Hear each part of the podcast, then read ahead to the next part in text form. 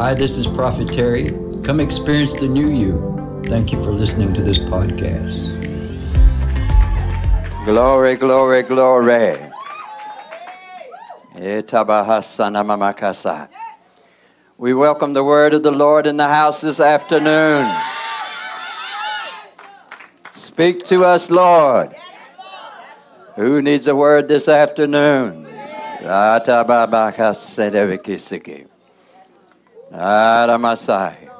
Mm. Open up your faith. It's not about you, it's about God. Hmm? It's about God. God is in the room. Does He want to speak to you? Hmm? Some of us, we would envision okay, God is in the room, but He's like this. He's waiting on you to get something right. Can you even envision God in the room with his hands open like this? And that doesn't mean you're perfect. Doesn't mean you haven't messed up. Like this. Not like this, but can you envision God being in the room wanting to speak to you? A God that understands that you're trying, but you mess up. A God that understands that, you know, sometimes you mean to do right, but it turns out wrong. A God that knows sometimes you, you don't want to do wrong, but that's what you end up doing. Hmm? Do we envision that God? When we come to church, do we envision that God? Or we envision a God that's just saying, hmm, I'm waiting. I'm waiting. It's on you. But maybe the waiting is for you to envision that God wants to speak and empower you and encourage you to do the awesomeness that you want to do in Him. Can we envision that God today? Speak to us, Lord. Some of us might think if He spoke to us, it would be a rebuke. And I'm not talking about seeing a God that, Lord, it's about time that you showed up. It's about time you said something because you know I've been good. I've been doing what I should do, or at least I'm better than everybody else in the room. It's not that attitude, you know. But it's about the presence of God that actually wants to be here with you. I don't know if you want to be here with God. Mm-hmm. I don't, I don't know if you had somewhere else you had rather be, but you just felt like uh, it's something I must do. See, if you think about it, it's, it's a lot of these attitudes that rob us from the existence and the realness of who God is. That His presence is here to heal you today to deal with some matters in your life that needs to be dealt with. But how do you how do you envision God? Oh Lord, you ain't showed up all week. I doubt if you're gonna show up today. I just come just in case you might be in a good mood today. Have we not rendered that presence? I don't like just like to talk about the presence of God. I like to talk about the Word of God being in the room that He speaks to us. But have we not rendered the Word and rendered the presence of God? Have we not rendered it with our negativeness? And that negativeness keeps us from seeing God. Hmm? A God that wants to do something. We see God. God, you, you must do something. That's the way we render it. God, you must do something. You must see my situation. You think the Lord is just, I don't know, watching TikTok and then just don't have the time to fool with you today? We have rendered the attitude of the sanctuary. We do not welcome his presence of a God that's going to change our lives. Not that He's going to change our lives because He has to, but because He wants to. Let's, let's think about that just a moment. Because He wants to. Let's go a little deeper with this scripture this afternoon. Be shepherds of God's flock that is under your care. Hmm? Serving as overseers, not because you must, not because you have to, but because you are willing as God wants you to be. Not greedy for money, but eager to serve. Next verse saying, and not lording it over people. Right? But let's focus on that. God doesn't have to be here this morning. He wants to be here this morning. Uh, and he's telling us to, that if we're going to be if we're going to be lovers like him, then we should be shepherds over God's flock that's under our care, serving as overseer, not because we have to. If we don't do this, God's not going to bless me. My life is not, no, not going to go good. But because we are willing as God wants us to be, He wants us to be willing, not greedy for money. We're not just doing it so we have a better life. And we're not lording it just so we can get boast in it. But God wants to be here, just like He wants you to be here. And just like we should want to be here. Not because we have to. Not because we hadn't been in church in a while. Not because our finances are drying up. And one thing I know about us creatures, we always want something. But that we're here because we want to be here, not just because we feel like we have to be. See, that's what love is. And as a, as a leader, uh, as a minister, a pastor, that should be my heart. That should be leaders' heart. That should be counselors' hearts. Because we want to. Anybody follow? God wants to be here. Oh no, I got to go to Trinidad. You know how many churches I got to be in in Trinidad? And they're going to sing their favorite songs. They're never going to sing the songs I like, you know. They're going to sing their favorite. Uh, right? Because I want to be here.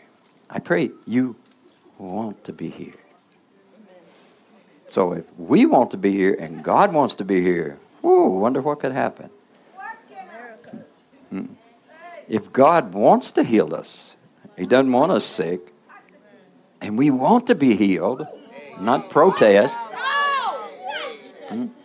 It's just like it's just like uh, it's just like um, it's kind of like marriage. You know, the first time around, you might have had to get married or felt like you had to get married, or felt like that was the thing to do. But then, if you go back and ask to renew vows, see, that's a willingness. You don't have to do that. True? You don't even have to do that. True? You don't have to do that. That's a willingness. And then if the bride says yes too, that's a willingness. Yes. Da da da. So, so we talk about this this willingness. Mm.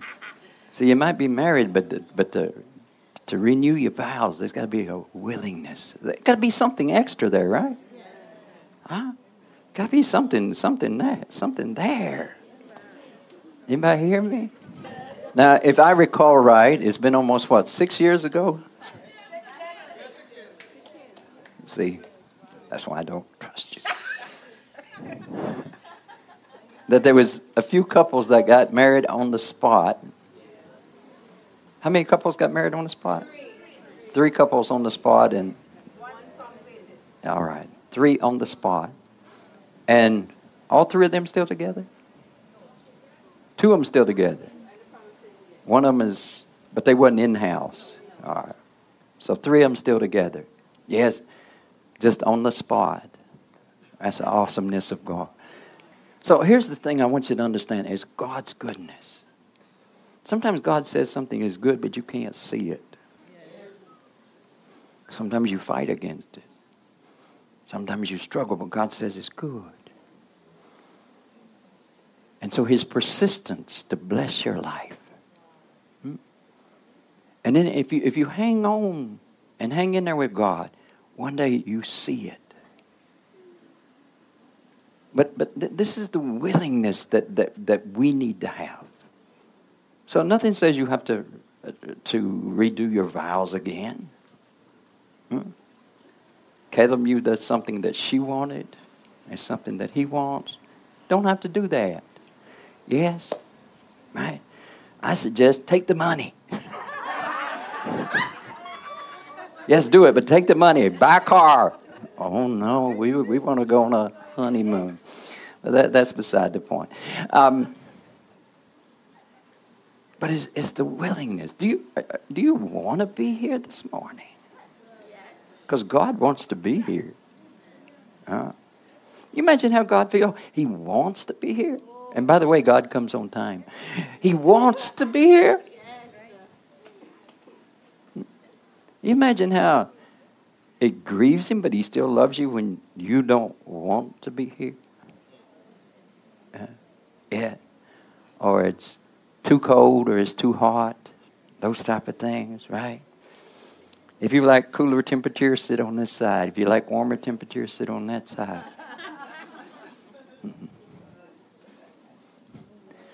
but he, he wants to be here. He wants to speak to you. Hmm? He didn't call you here this morning to give you a buffing to tell you about all the things you got wrong. Now, he might point out some things when you think you did good and it really did, wasn't good, he might point those things out. But that's only so it would change your karma so you would have a better attitude towards yourself. Karma affects you, it don't affect God. You can, you can be as nasty as you want to be. You think your nastiness is going to affect God?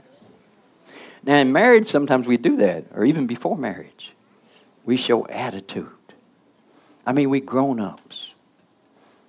Anybody know what we're talking about? We grown ups. I mean, we over 18, we 20, we grown ups. We, we went to school to learn English. But no, we. Anybody know what we're talking about? Uh, I mean, we adults. We adults. But in our relationship, we forgot we went to school, you know. We got attitudes. Uh, and so sometimes we have attitudes with God. We don't want to talk, we just want to throw an attitude. But the Lord is willing to be here. Not just willing, He wants to be here with us. And we should want to be here with Him. We should develop, have developed in a relationship that is so close that we know that, Lord, He loves us more than anybody else loves us. And He's got the best for us. We may not see it at the moment, but God sees it. God sees it. Hmm? God sees it.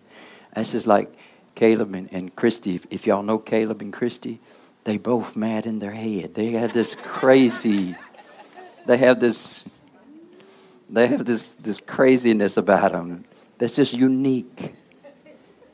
And I thank the Lord, when I see these two, I know you two supposed to be together.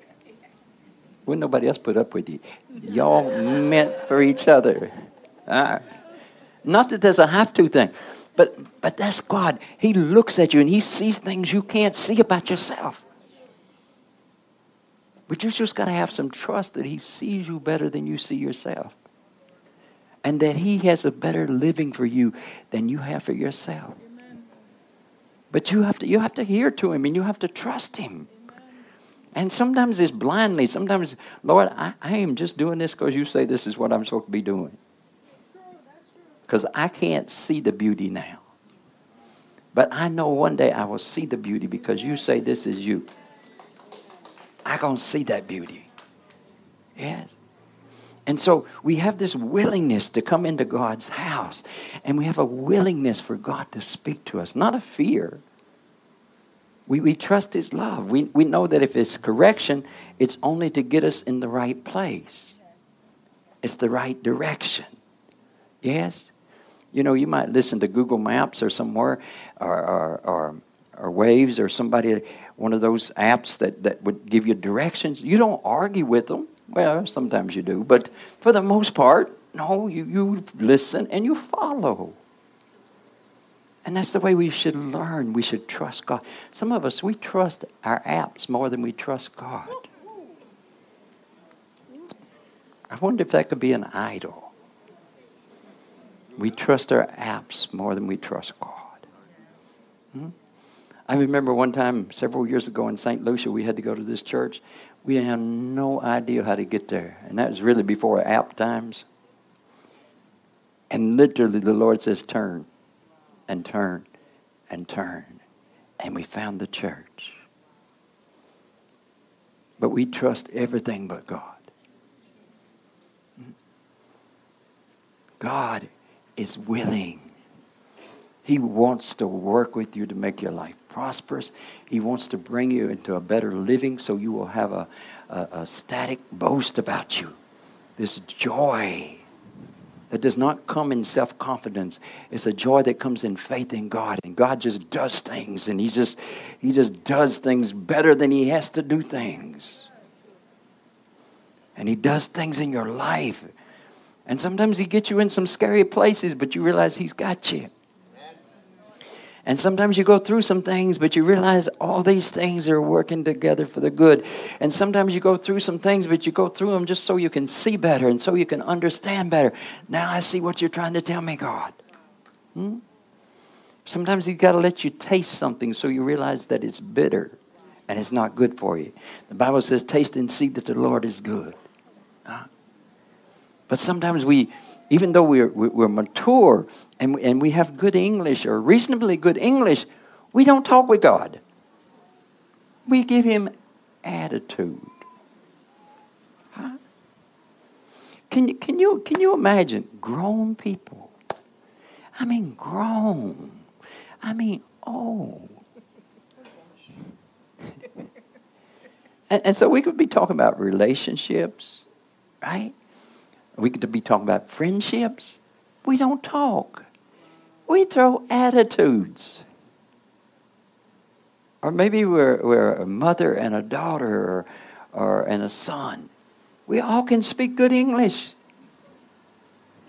Deep down we love, but no, we choose what? These animal like attitudes. Mm-hmm.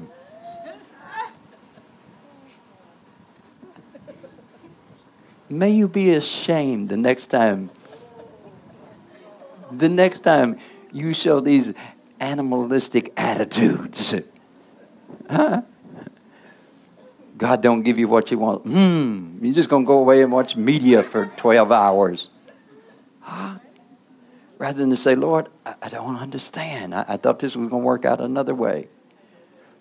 See, it's in that communication that you begin Oh, tabasai. It's in that communication do you begin to know what love is. There's no such thing of love without communication. We, we don't learn how to love with just stares and grunts. Huh? You know, we, we develop these looks, you know. We, we, we're pretty good at, at these looks from small. We, we let the young man or the young woman know, we let them know that we like them with just our eyes. And we let them know that we're jealous with our attitudes. Uh-huh. Some of us should have went to dog school instead of primary and secondary school. You should be ashamed of yourself. Grown person like you. Uh, or even at, even at KFC. Hmm. Hmm.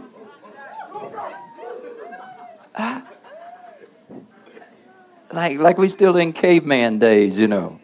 Uh, mm. So, to put this all in perspective, how many times is church? This is what we envision. It's not the truth, but we envision God. All right, let's see what you're going to do today. Let's see what you got to say. I already know you're guilty as hell. What you going to say? Right. And then, and then here you, but they worse than me. So we're singing Amazing Grace with attitude. Hmm? Anybody know? We grown people, you know. We grown. Hmm? And some of you that's got a university degree, you've got no excuse. Why are you still acting like that? uh,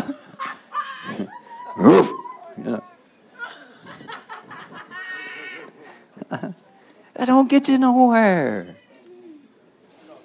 Communicate with God. God wants to be your God. He doesn't have to be your God. God wants to be here this morning.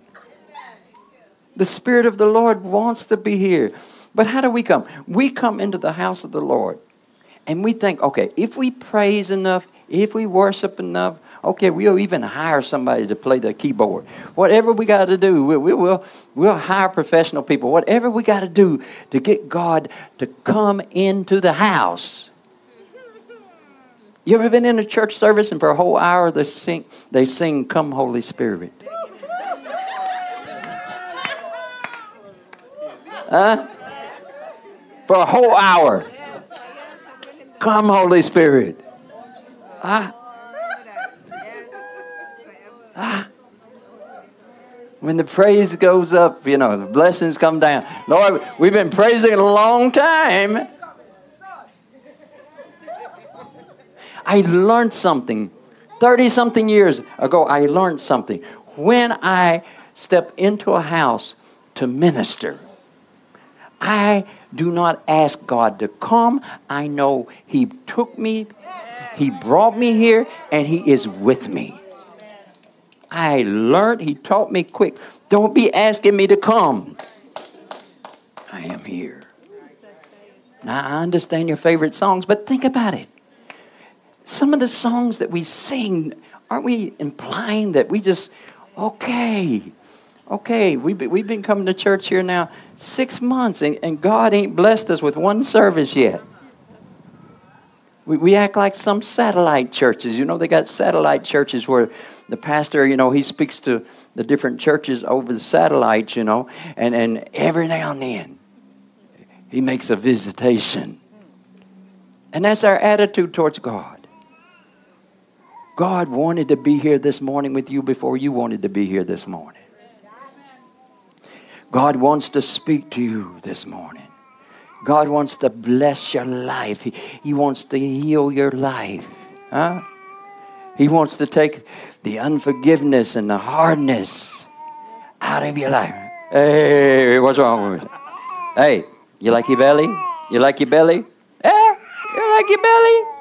Huh? You like your belly? You like your belly? Do you like your belly? You know you like your belly. See? You like your belly. See? You like your belly. See there? See? Some of you just crying just like him.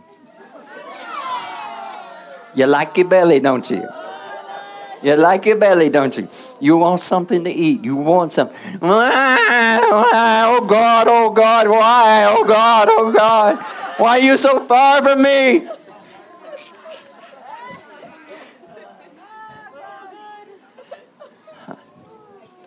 Now, the really strange thing is, God got up this morning. He waited for you to get dressed. Ladies, third dress. He waited. He got in the car with you. He rode to church with you just so he could spend time with you. He wants to be here. He is willing to be here. And he's not just here because he wants servants. He's here because he loves you. He's here because you have chosen him. Although he always was, He has chosen you, and you have chosen Him to be your overseer. Watch over my life. Guide me, because you know sometimes, Lord, I get things all messed up. Sometimes I get the wrong signals. And you know who makes the worst mistakes in the world? Ministers. See, a lot of people, they don't ever hear God. So they don't know his voice, or at least maybe they haven't come to know his voice, some people. And so it, it, it's not like you feel like God told you anything. So you know everything's a guess. But ministers, you know, sometimes they hear God. And so it sets them up sometimes to believe they're hearing God when they're not hearing God. Uh, but the Lord even knows that. His mercy, His grace, He wants you to get it right. He overlooks when you do silly things. Uh, see, when Jesus asked Peter three times, Peter, do you love me? That after he got afraid of the rooster, you know. Peter, do you love me? Now, Jesus is not like some of us. You know, we might ask our husband or our wife or our friend, Do you love me? We know we love to ask them questions, right? Do you, do you love me? Hmm? You sure you love me? Hmm? Been married ain't no telling how many years. You sure you love me?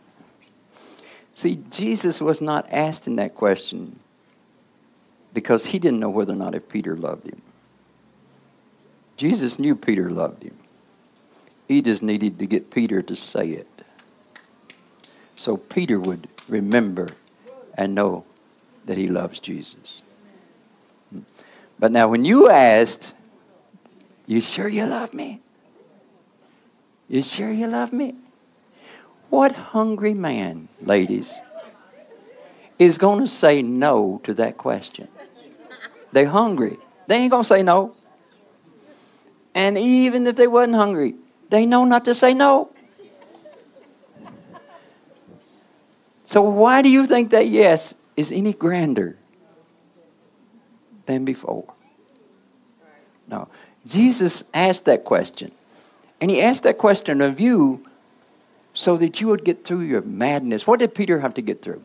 Peter, well, some madness, but what Peter had to get through was his pride. Because he was convinced that if everybody else left him, he wasn't going to leave Jesus.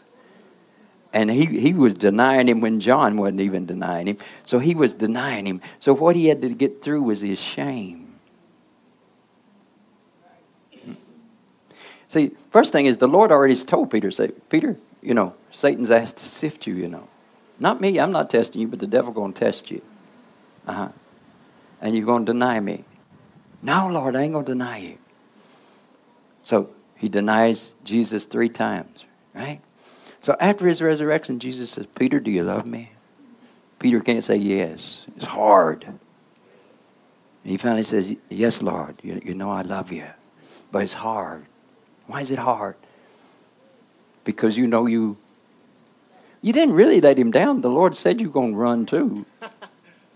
So it's not like the Lord didn't know it, so you didn't really let him down. But you let yourself down because you thought you was going to be bigger and better.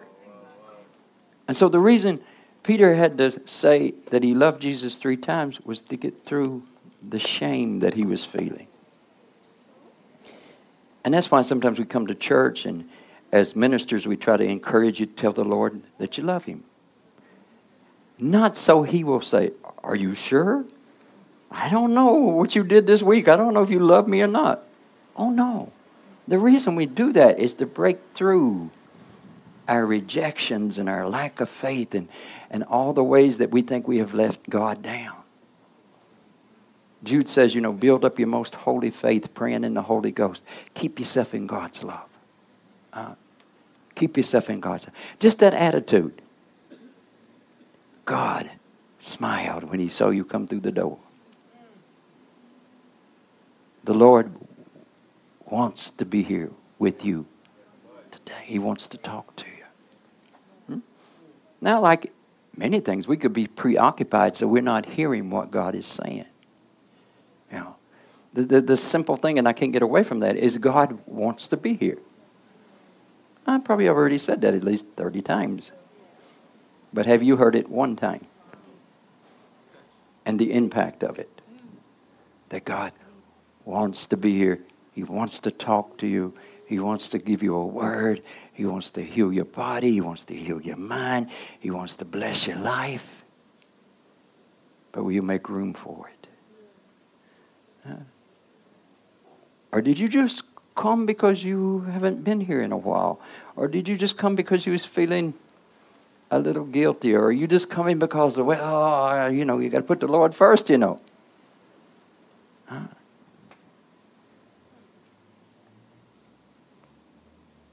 But no matter why you're here, God brought you here. And God wants you here. And God wants to be here. You just got to open up your heart and want to be here too. Huh? Not for money, not for attention, not for things. He's going to bless your life. Ain't no way He's going to love you and not take care of your problems. You think God wants you to have all those bills and those worries and things? Hmm. Sometimes He pays your bills off and you go get more bills.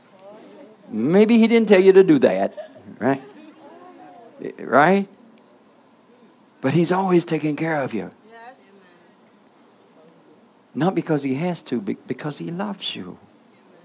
He loves you. Just like He loves everybody in hell. That was their choice. They wasn't willing. Are you willing? Do you want to be here? Do you want to be here? Do you really, really, really want to be here in the presence of God? Eh, I want to be here. And I want you to be here. Don't ever think, I don't want you to be here. I want you to be here. God wants you to be here. Huh? But there's truth in the world, and we got to embrace that truth. God wants to bless your life. But sometimes you don't think you deserve it. When Jesus kept asking Peter, asked him three times, Peter, do you love me? And Peter was getting upset. He said, Lord, you know I love you. You can imagine Peter kind of speaking it kind of rough. Lord, you know I love you. You know I love you. So if you love me, why are you talking so rough?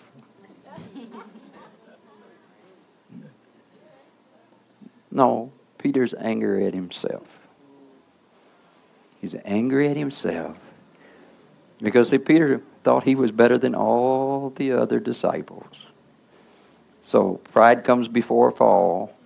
All of them run, but he's the one that boasted he wasn't going to run. And he's the one that boasted that he was better. And so we fall. And sometimes we're not really upset with God, we're upset with ourselves. Are you so upset with yourself today you can't receive God's love? Are you so displeased with yourself you can't receive God's love and His forgiveness? Without His love and forgiveness, your karma is all messed up. Hmm? Are you so upset with yourself?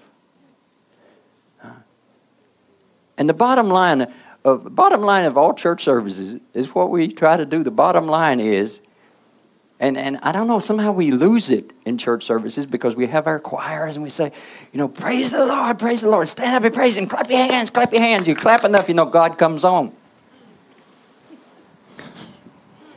You mean clap on, clap off. But God is so far away, you clap on. And I don't know why we, we fall prey to all of this stuff. Come, Holy Spirit, come. Come, Lord Jesus, come. Hmm? And if that don't work, come, Holy Spirit. If that don't work, then we sing, Pass me not, O gentle Savior. Hear my humble plea or cry, plea, cry. Hear my humble cry. That's got pride all over it. What do you mean, hear your humble cry? I know that song, but what do you mean? Hear my humble cry. First you're saying you're a sinner, and then you're saying you're humble. You just can't stop boasting, can you? Hear my humble cry. And so, so we do all these things in church, but the reality of it is, is to get you to quit judging yourself and condemning yourself. Oh, yes, you have your little outburst when you say, God, you're not helping me. Hello, you're still breathing. Hmm. Hello, you're in church grumbling about God. You don't think the Lord don't see that? But still, he says, nah. Nah. Jesus, the disciples, if, if they saw somebody else doing what they was doing or anything else, they want to call down fire from heaven and devour them. And Jesus says, no, leave them alone. Hmm? They just angry at themselves. Because deep down inside, they know I'm not the source of their problems. They just protesting. Hmm. It's like a son saying they don't love their father, but they're the spitting image of it. And they say, He my father. Boy, I ain't even going to argue with that dumb statement. Mm. No, we just disappointed with ourselves. So what we do in church is we do this thing where we let's worship the Lord, let's worship, let's worship. Come on, let's praise Him, let's praise Him, let's worship. The bottom line is we're just trying to get Peter to say three times that he loves God.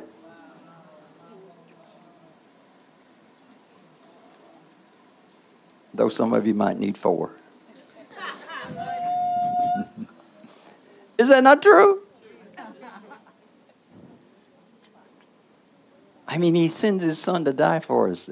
What part of God loves us we don't understand? Huh? Hmm? And He knows we're not perfect. And He knows that we have needs. And He wants to help, but will we let Him help us? Will we let Him help us? Hmm? You know, I, I just thought about this. You know, you know, Peter obviously felt bad when that rooster crowed and realized he denied Jesus three times, right? So he's feeling bad, right? Man, I should I just messed up. I should have stood up for the Lord, right?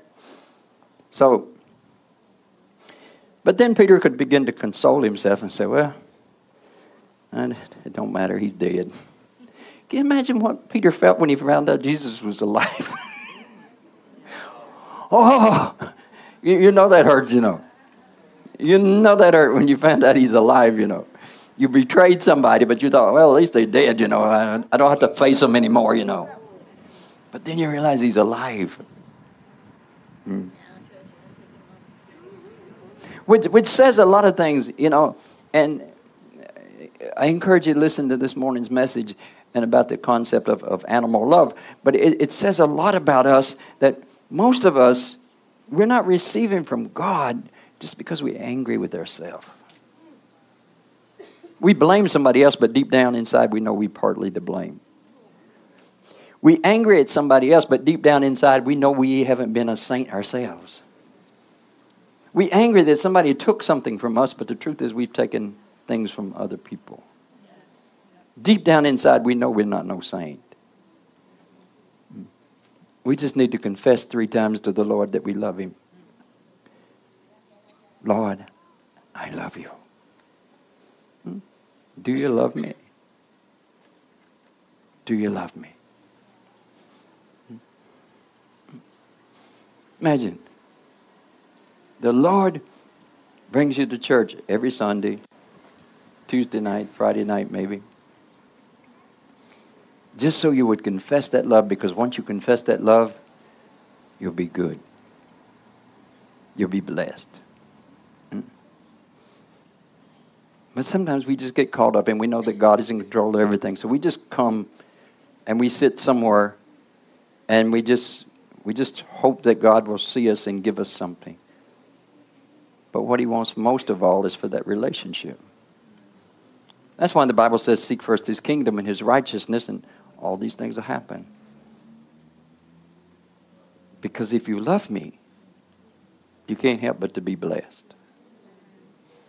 Your life will change if you love me. But if you just love me because you want something, that's, that's not really love. So you don't really want to be here. You just come here because you wanted something. and you thought this was the way to get it. You didn't come just because you wanted to be in the presence of God. Huh?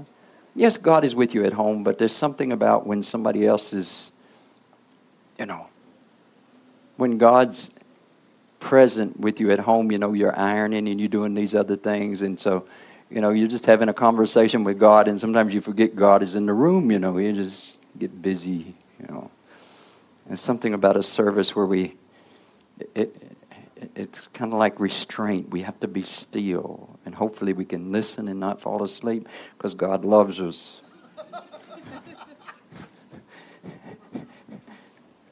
and he, he wants to. And, and sometimes the truth is, sometimes the truth is kind of like in the prayer room. If you go in the prayer room, you know, the counselors will hold your hand and they say, shh, let's listen for the Lord. Some of that is just to get you to be quiet. Truthfully. So sometimes God is just trying to get you to be quiet. Yes? Unless you're Pentecostal, then you think you got to scream all the time. If you don't scream, ain't no anointing. Huh? It, it's amazing sometimes our concept of church and what we think reaches God. Truth reaches God. When you really want to talk with God, He'll talk with you. But you must believe hmm? when you're really trusting God to do something with your life, He'll do something with your life, but you must follow. Listen to His directions. When things don't work out, you must understand all things work for the good. All things work for good. We've all seen things not work out the way we wanted them to work out. Things happen and we feel embarrassed or shamed about it. Anybody done anything lately they feel a little embarrassed or ashamed about? Hmm? Yes. Hmm? I see two or three hands. There's more, more than two or three, you know. Some of you are so ashamed you can't even put your hand up. Uh, anybody wish they could have been a better person? Anybody, anybody thinks that, okay, as long as I've been going to church, I should be doing more than what I'm doing? Uh, do you love me? Do you love me? Peter, I was there when that rooster crowed and you felt so guilty. Uh, and I would have come and talked to you, but they was kind of beating on me at the time, you know. so I had to make up my mind. And since I had to die for everybody, I couldn't come in. I couldn't come to your rescue just immediately. But but I felt when that rooster crow, I, I, felt you, you feel terrible inside. Uh, and you realize what Jesus does? He takes, after his resurrection, he takes Peter aside and says, Peter, do you love me? Peter, do you love me? Sometimes telling God you love him one time is just not enough to break through your condemnation. And then Peter said, Lord, you know I love you. So it's almost like there's this frustration that's coming out, you know. There's this frustration. Why does the Lord keep asking me these questions? He asked me these questions because, because I was a coward. That's why he keeps asking me these questions. No, the Lord don't keep asking you those questions because you was a coward. Keeps asking you those questions so that you would realize that you love God more than you love your own pride. More than your own boast. Because Peter prided himself in loving God. And sometimes Christians that pride themselves in loving God, that pride themselves in loving God and, and, and being faithful to God, they find themselves in bigger traps than sinners. Because you pride yourself in that. And, and that's not true faith. You pride yourself that you're a churchgoer. You pride yourself. And you don't even realize that you you riding around in your car and you thinking you better than everybody else. You don't even realize it. Somehow or another your love for God has just turned into self-righteousness. And you and you, you think you're better. And then when you mess up, oh ten Hail Marys won't break it.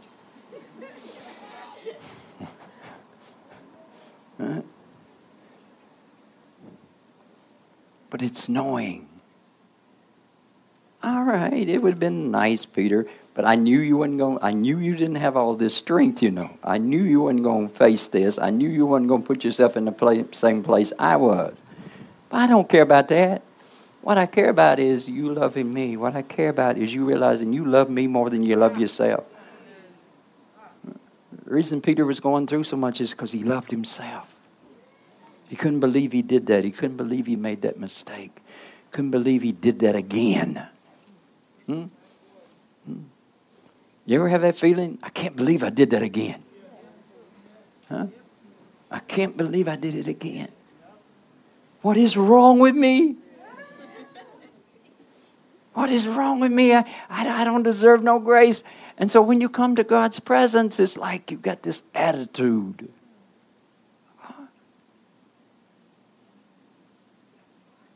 Do you love me? That's all I care about. Do you love me? That's, that's all I care about. I don't care what stupidness you do. Do you still love me? If you still love me, there's hope. Uh, I don't care what stupidness you did. Well, it was a little embarrassing, but I don't care what stupidness you did. But do you love me? Huh? Do you love me? I had a student in the house one time. Somebody called us up and said, You know your students in the bar drinking? I wanted to say what they're drinking, but I already knew what they was drinking, so I didn't. I didn't set myself up to be uh, further embarrassed by anything, you know. Well, it, it wasn't one of my strong students by no means. I don't stop loving you because you did something stupid. I wish you hadn't done it, but it is what it is. And I learned that love from God. Yes. It would be nice if you quit doing stupidness. The only question is do you love me?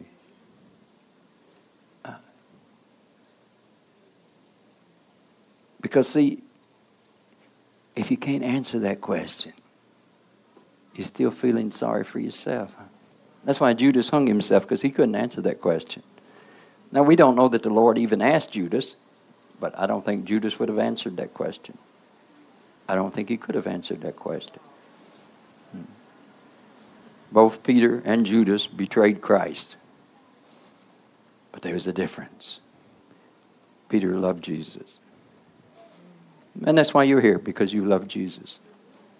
Hmm. So I ain't worried about your stupidness. One day, you're going to do it less. My concern is do you still love me? Because if you don't love me, you won't follow me says the Lord. If you still love me, I don't care what you've done to mess up your life. I don't care how many times you've done it. I don't care that you're still broke. If you still, if you love me, I'm going to get you out of this brokenness. Amen. I'm not falling short on my promise. You falling short to believe my promise. Do you love me? Do you love me? Can you say that? I mean, can you say that this morning? Can you say, Jesus, I love you? But can you say it without bitterness?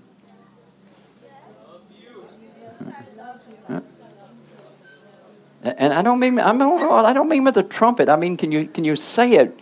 Can you say it with love, like you know, not like, you know, I love you, I love you. Yes, I love you, Lord. I love you, Lord. Uh, and you can't say out of greediness and you know you, you, you want a new job. I, I love you, Lord. I love you. I love you. I love you with all my heart. Everything I got. I want nothing but you. And you know there ain't no love in your voice. That's why you're not married anymore.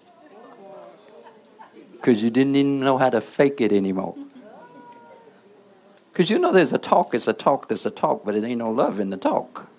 There's a worship, there's a worship, there's a worship, but there ain't no love in the worship because you haven't broke through. You ever hear Pentecostal churches talking about, a, I need a breakthrough?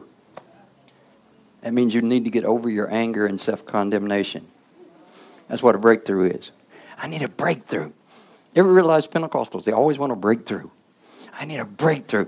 And when they when they talk about breakthrough, ain't nobody evil but the world, you know. I need a breakthrough. I got all these demons coming around me, all these demons holding me down. And Lord, you know, you ain't showed up. I've been fighting all these demons all night by myself. Lord, I need a breakthrough. You see, that's the way we portray it, right? Everybody know what I'm talking about? We portray, I need a breakthrough. I need a turnaround. Know, you need to quit judging yourself and being angry. But God loves you so much, He don't even tell you what that breakthrough is. So He gives you a breakthrough. You say, Yes, at last I'm free. Actually, you just broke outside yourself. You just broke outside yourself. Because here's the thing when you open up your heart and you love Jesus and you know how much He loves you, can't no demon touch you. They can't touch nothing you're doing. You don't have to pray right because you're in relationship with Him. He's watching over you. He's got your back. Even when you can't see your enemies, He shows you your enemies because you're in that relationship with Him. See, we worry more about being perfect than being in relationship. Build up your most holy faith, praying in the Holy Spirit. Why? To keep yourself in God's love. Huh? God loves me so much. I, I don't have to. I don't have to stay up all night looking for demons in the air. I don't. I don't have to suspect everybody that everybody's against me. Huh? So I, I don't have to have these breakthroughs that so many people have to have. Why? Because when love is inside you, there's no breakthrough needed. Some of you in here now, you need a breakthrough in your life. You need something to change in your life. But the truth is, you just need to break through and confess your love to God and accept the fact that He loves you and accept the fact that you probably are not nowhere near perfect, you know. And you can't even say, well, I'm more perfect than the person that's doing this to me. It don't matter. The breakthrough is God's love. And once you touch God's love, once you touch God's love, Lord, I know you love me. Oh, you see better. Once, once, once God's love touches you, you don't even need to pray so much because the things you're worried about, you, you just say, Lord, I know you got that. Sometimes you stay up all night long, you're praying about something, praying about something all night long, all night long. If the Spirit ever touches you, say, Lord, I know you got that covered. I just give my life to you. I give my life to you. Huh? Jesus uh, in, in Gethsemane when he the night when he was to be betrayed, he needed a breakthrough. But when he got to the place, we know when he got to the place, he says, Father, not my will, but your will be done. Because hmm? he went in, Jesus went in praying and said, Father, let this cup be taken from me, meaning death. Let this be, don't let me have to go through this. But he prayed and it said his sweat turned into blood. And then he got to this place where he says, It don't matter. Let thy will be done. Whatever you want to take me through. Huh? And Jesus got more glory out of his death than he ever would kept living. And he saved us. But he got that breakthrough. And what was the breakthrough? The breakthrough was trusting God. The breakthrough you need in your life is to trust God with all your heart. The breakthrough in your life is you need to love God more than your pride and your self esteem. You need to love God more than your, than your situation or your position in life. You need to love God more. Once you get that breakthrough, once you reach His love that's in this room right now and that wants to love on you, once you do that, you don't need no breakthrough. It's there. It's there. What prophets do, what ministers do, is we try to, to break through your walls. Huh? Try to break through your walls. All right. We try to break through your walls to get you blessed. Huh? Break through your walls. Huh? Sometimes, sometimes you, you, you feel this word for somebody. Now, it's always nice when you have a word for somebody and, and, and you start to give them a word and everybody else is okay. But every now and then, quite often, you're going to give this person a word. And when you start to give them a word, you realize there's these voices that's not for it, they're against it. But if God be for you, who can be against you? There's these voices that would be against you. But God is for you. Huh? God is for you. Huh? See, you, you've had some rough times in your life, and some of them voices haunt you. I don't know if you hear them or not, but some of them voices want to judge you. Not me. Hmm? Not me. Does that mean you're perfect? No. Does that mean they're perfect? No. But God's love will change your life in such a way, and He will prosper your life. So I've seen the Lord wanting to bless people, wanting to bless them, but they'd be something, they'd be a presence that's there. Sometimes it'd be people in the surface itself. Nobody believes that person should be blessed. And you fight all these voices. Sometimes people don't understand what it is to be a prophet. You fighting all these voices because everybody and all these voices come. I don't know where these voices come from. All these voices come from saying, "No, don't bless that person," but God's already said, "Bless them." So I know you're going to have a hard time being blessed if I have a hard time blessing you. But nothing is impossible for God. What are those voices? Those voices are people that's judged you, people that don't like you. Maybe you did something wrong. Maybe they think you did something wrong. Maybe they just don't like it. Maybe you holding something against them. It can be all kinds of things that's just, just bottled up around you. That's, that's why we need to come to the Lord and not judge nobody. So we kill all the voices. So when God wants to rain down a blessing on you, there's nothing there to stop the blessing. There's nothing there to stop the blessing.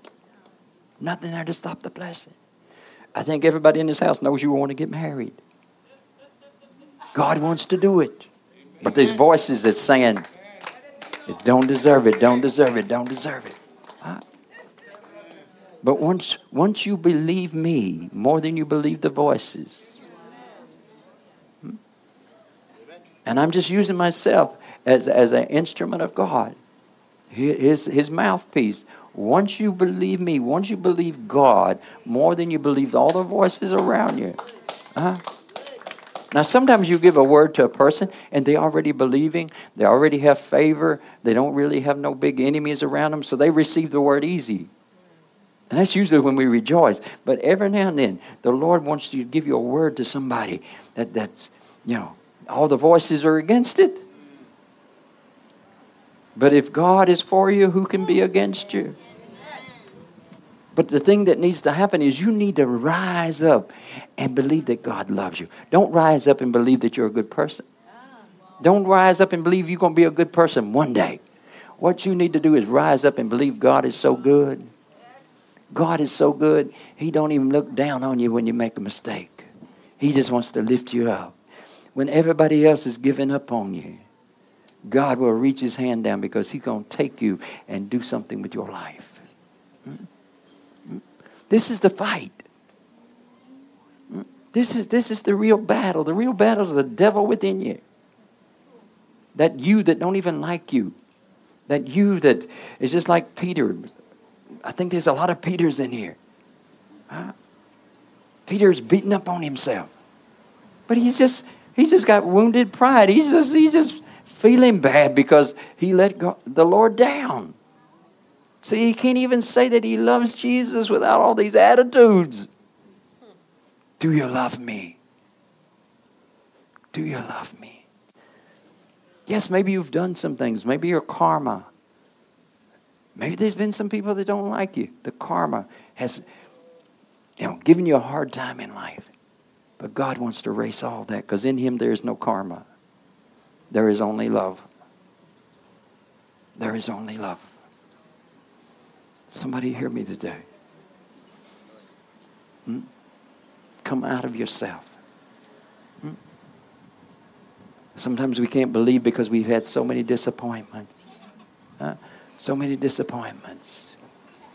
I say you're going to get a good home. What's the first thing I hear? I say you're going to get a new home. Before you even speak, I hear voices saying, Well, sometimes I do, but I don't get to keep it. It never works out.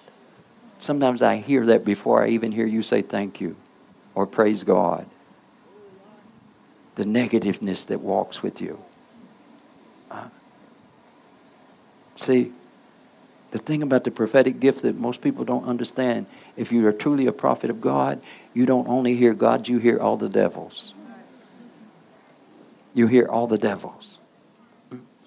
You hear all the devils. You want to bless somebody, but all those devils. And them devils that's around one person, they're trying to find somebody else in the sanctuary that would agree. Some evil that goes on in, in church should not go on. And sometimes we might know it. In other words, we might know that person. Lord, why are you giving them a word? So some of us might knowingly, outwardly grumble against somebody else being blessed or receiving a word. You know, that means their devil reached out to your devil. I don't know if y'all was friends on Facebook or TikTok or whatever. You was friends in something. So they reached out. But, but sometimes, sometimes it's just an attitude. Sometimes we have this bad attitude. And when we just, we just, we don't like ourselves. You realize it's hard to like people when you don't like yourself? And so sometimes the Lord is wanting to bless somebody. And then I have to fight all those negative voices just to say, you're to get a job or there's a good job coming. And, and the reason I'm emphasizing this is I want you to understand if you don't keep yourself in God's love, you, you walk around with all of those voices. You walk around with all those voices. Huh? Yes? You're not going to find no good man? Have you ever found a good man? Look how old you are. You ain't never found no good man? You know you ain't going to find you no good man. You know God ain't got no good man for you. See? See, it's easy for me to voice her devils. But it's a lot more loving to curse those devils. Hmm? Hmm? Hmm. It's easier to say, you already been struck by lightning a few times. Chances of happening again, probably not going to happen. You're going to find love. Hmm? Yes. Da, da, da, da, da.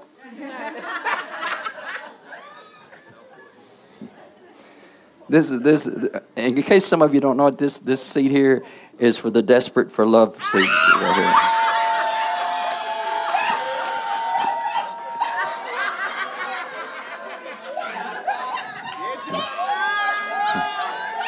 I, I didn't assign it. It just it all just always seems to happen. I don't know.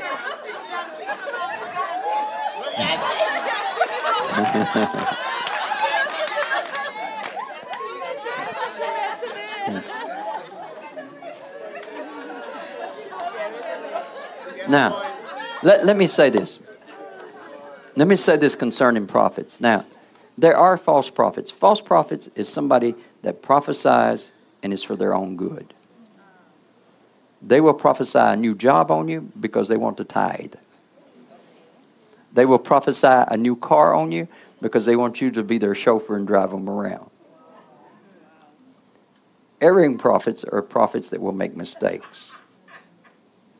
Their heart was right, but they picked up on the wrong voice, what have you. And then you have true prophets. You ever have somebody give you a word and that word not coming to pass? It's possible that the Lord spoke that word and the prophet believed that word, but you struggle to receive that word. Because I know, I know a few people for years I've been telling them, you're going to have a baby, you're going to get married. And it ain't happened yet. But I keep hearing the Lord saying it. So I don't care what you think. I care what God thinks. And I don't even care about the reputation. If I hear the Lord say, tell you that again, I'm going to tell you that again. Because one day, we're going to laugh at everybody that doubted. We're going to laugh at everybody that doubted. If I tell you, if I tell you, by the Spirit of the Lord, I say you're going to get married, you know, and within a year, a dog hasn't even come and barked at you. There's something wrong with you. You mean I can't even get a bad one to come? Nah. No, no, no, no, no. Nah, you you scared. You're fearful. You know, you don't trust God. So if God has promised you something through a prophet or he's spoken to you, don't be so quick to call it false or wrong. Maybe you're just stubborn to believe. Because the Lord wants to bless your life. Huh? And the way He does it, He'll begin to do things in your life that you will know you didn't do it. It wasn't your anointing, it wasn't your charm, it wasn't your ability. You know it's God doing it. And when you get in that state, that God is doing things in your life and you begin to praise Him for those things. See, you don't come out of yourself. You're living in a different world. But it takes time. Sometimes we're stubborn to let go and trust that feeling. Hmm? That's like Peter. He likes to protect his own pride, but he didn't do good at that, you know. See, it's hard for us to let go and say, okay, Lord, you guide my life. You direct me. When I need to make a choice, you will show me the choices. But you guide my life and you protect my life. You're going to do it, Lord. Thy will be done. See, Jesus says, Thy will, let thy will be done, and, and then he got killed. But see, we think, okay, all right, all right. I don't know about saying that if I want to say, Lord, let thy will be done, because I might be dead by in the morning. But here's the thing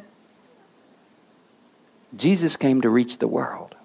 So his death was the most prosperous thing that could have ever happened. Anybody hear me? So it wasn't no mistake. Is the most prosperous thing that could have ever happened. So when you break through all your pride and all your fears, and you say, Lord, thy will be done. It's okay to ask for things, but ultimately you want him to do it because he's going to give you the best imaginably more than you can imagine. Once you break through, see, you got to break through you. That's your biggest problem, breaking through you. Breaking through you so that you don't protect yourself. To break through you and to trust God. Yes, there'll be some challenges, but those challenges will work out for your good. It will make you grow. It will give you a faith. Because in the beginning, you know, in our beginning with our walk with God, we do all these we do all these crazy things. So we, we start to get blessed. And so, you know, we start to wash our hands, you know, after every meal. We start to give thanks right before every meal. You know, we start to come to church and we, we do all these things because we think somehow or another we have found the possession of life, the key of life. So we still think it works. We don't realize God's just doing it because He wants to. Got nothing to do with your church attendance. Got nothing to do with you getting up. Oh, I get up at 3 o'clock every night. I get up and pray. Sometimes it's pray sleep. You, you, you fall into that. And, and we make all these we make all these commitments that we're going to get up at 3 o'clock and pray. Listen, your mind don't work good in the daytime, let alone at 3 o'clock at night. Uh, you don't know half the stuff you're praying. Uh, but you make that commitment to it. So you say, The Lord told me to do that. And, and then after a little while, you quit doing it. So not only are you not doing it, you quit doing it, and, and, and, you never got permission from God or forgiveness from God because you really think God told you to do that at that particular hour. So now you're feeling more guilty because, and see, some of you have gotten things you, you promised God you was going to do and you didn't do it. So now you feel more guilty. And so to come in and to say, Lord, I love you, you know to say it. You know to say it as a Christian, but with your heart. It's hard for you to say because you're disappointed with yourself. You're angry with yourself. Huh? If anybody in here, you've been down those religious roads, huh? you tried to be the Apostle Paul or Mother Mary, whoever you tried to be, huh? and you think you might be Judas or next in line. Listen, receive God's forgiveness now. He never called you to all that madness. You did. Huh? Or you're trying to, you're trying to force yourself to read. You can't force yourself to read the Bible. When you love Jesus, you'll read the Bible. You're putting pressure on you. So you don't even realize that you're starting to walk by flesh and not by the Spirit. So you're forcing yourself to read the Bible. And most of you in here are guilty. You, you, watch, you watch YouTube or something more than you read the Bible. You know you do. Ain't no sense counting up the hours. You know you do. Uh, and the truth is, you could try to force yourself to read more, but you're just reading. God, you see me reading?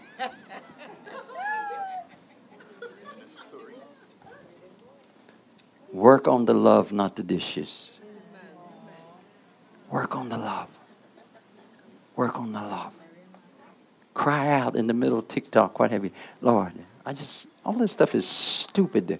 You know, I've been watching this thing three years and all they're doing is twerking on here. Lord, this is stupid. Huh? And I ain't got nothing to twerk with. This is stupid, you know. But still, you, you, you can't, you're addicted to it, you know. We get addicted to so many things. Just say, Lord, I love you. Listen, this is foolishness, Lord. Get me away from this. Now, if he tears up your phone, say hallelujah, praise the Lord. Right? But he probably won't do that. But he will pull you in. Religious works without love is nothing. Do you love me? How are you? You good? Mm-hmm. Playing your game. That's all right. A lot of people in here playing games. But I love you. I love you if you come late. I love you if you're sleeping. Yes? You might not can hear me, but I love you even if you're sleeping. Mm-mm. How great is the love of God? I love you even if you're hungry. I love you if you ain't heard the last 10 things, the last 10 minutes, you're just thinking about what you're going to eat. You know, I, I love you in spite of all that. Can you believe that God so loves you?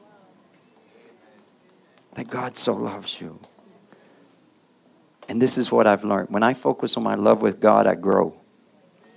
When I focus on me being a better Christian, I fall away. When I focus on my love with God, I grow. When I focus on, Lord, I love you. I don't know how you do all these things. When I quit trying to be a good Christian, I end up one. Somebody hear me? Because it's, it's, it's works of love, but it's not love. And then all we do is feel disappointed. We make all these vows and commitments, and then we're disappointed. Huh? It's just like anybody ever tried to lose weight and you say you're going to cut back? Yeah. It seems like you eat more. I, and guess what? You feel terrible. Don't you feel terrible? And you come to church, and I have to deal with your terrible feelings. Isn't that true? Uh, isn't that true? You, you, you know God loves every inch of you. You don't love every inch of you. But God loves every inch of you. Uh, yes. But, but he, he would like to help you eat a little bit better so you live a little bit longer, right? But you must know that He loves you. Uh, quit beating up on yourself and judging yourself because you fall short. Because there's one that loves you, and when you fall short, He will lift you up. Do you believe that? Oh, hallelujah, hallelujah, hallelujah. All right. We have two people willing. We ready, right? Willing to renew their vows. Yes. And um, I, I had asked the Lord, I said, Lord, should we just put it into the service or should we dismiss and do it afterwards? And He says we should put it in with the service because there's an anointing that's present. Uh, there's an anointing. Now, don't get upset because somebody's gotten married twice and you ain't got married once. Uh, listen, feel the love, and love will come. You hear me? Feel the love, and love will come.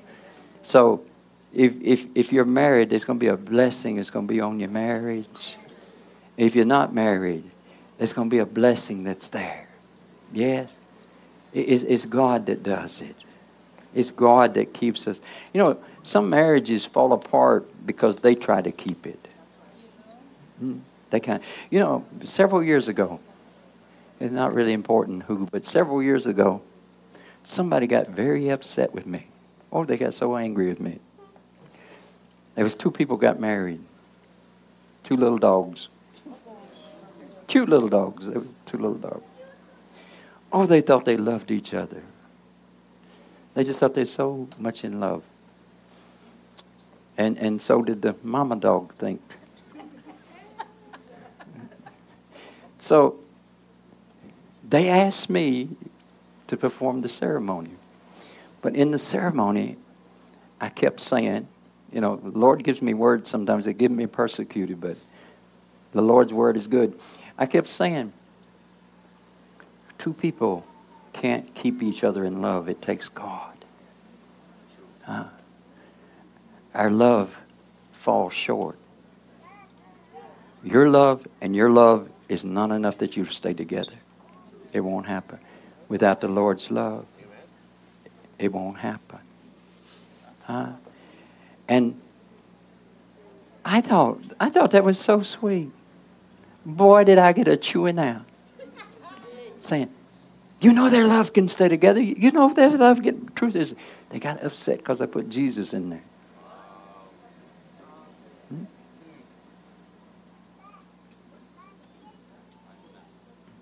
You, you, can't do that on your own without Him. Amen. So sometimes maybe if, if, if, our marriage is on downslide or if it's broke, maybe it can't be resurrected. But there's another one coming. Yes. But the first thing you need to know, you don't have the hips and the eyes to keep this thing together. Yeah. You might fall in love with some hips, but within three or four years, that's the last thing you ever want to see them hips. Mm. Mm. It goes from voluptuous to big or to fat. Anybody hear what I'm saying? Without Jesus, nothing lasts. So if, if you've if you've had falling shorts of love, maybe it's because you was trying to do it yourself. It's not too late for anybody. Yes. Amen. Amen. A church, I pastored church one time. A man was 85 years old and had been married five times. He didn't get divorced, all of them died.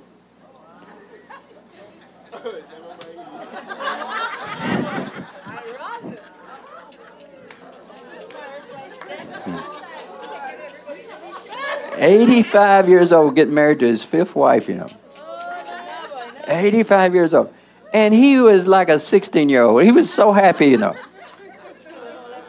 and he, he loved the Lord, and he just he just said, he says, I just I just don't like to live by myself. Uh, and so he got married, but this time he got married to a Pentecostal woman. It didn't take long for him to start feeling the Spirit.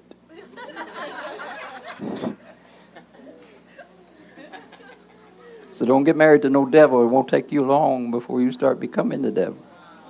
Uh, but here's a man, 85 years old. And, and I mean, they married. And they, they like, they're like teenagers. And they riding around in cars and, and, and going places, you know. If I'm preaching somewhere, they come in. They come in, you know, like teenagers. What's this man got that you don't have? Maybe just thankful. The man was very thankful. Very thankful. Mm. This is the same man that had uh, had heart problems. They had to put a tablet under his tongue. What's that for? Nitroglycerin tablet. What is that? Why did they do that? Anybody remember? It's heart, right? So he he had to put this tablet under his tongue because he's having heart problems, right? And get married again, you know. He, he, he going, you know. He married this Pentecostal woman and then he met me. So one night he started having an attack, but he left his pills in the other room. And he never did this before. It had something to do with that Pentecostal woman and me. Never done this before. And so there in the bed, he said to God, he says, Lord, I'm tired of taking those pills. If I'm going to die, let me die. If I'm going to live, let me live. And you know that man, 85 years old, never took no pills after that. Hmm. Keep spirit filled people in your house. That's why you want to come to church.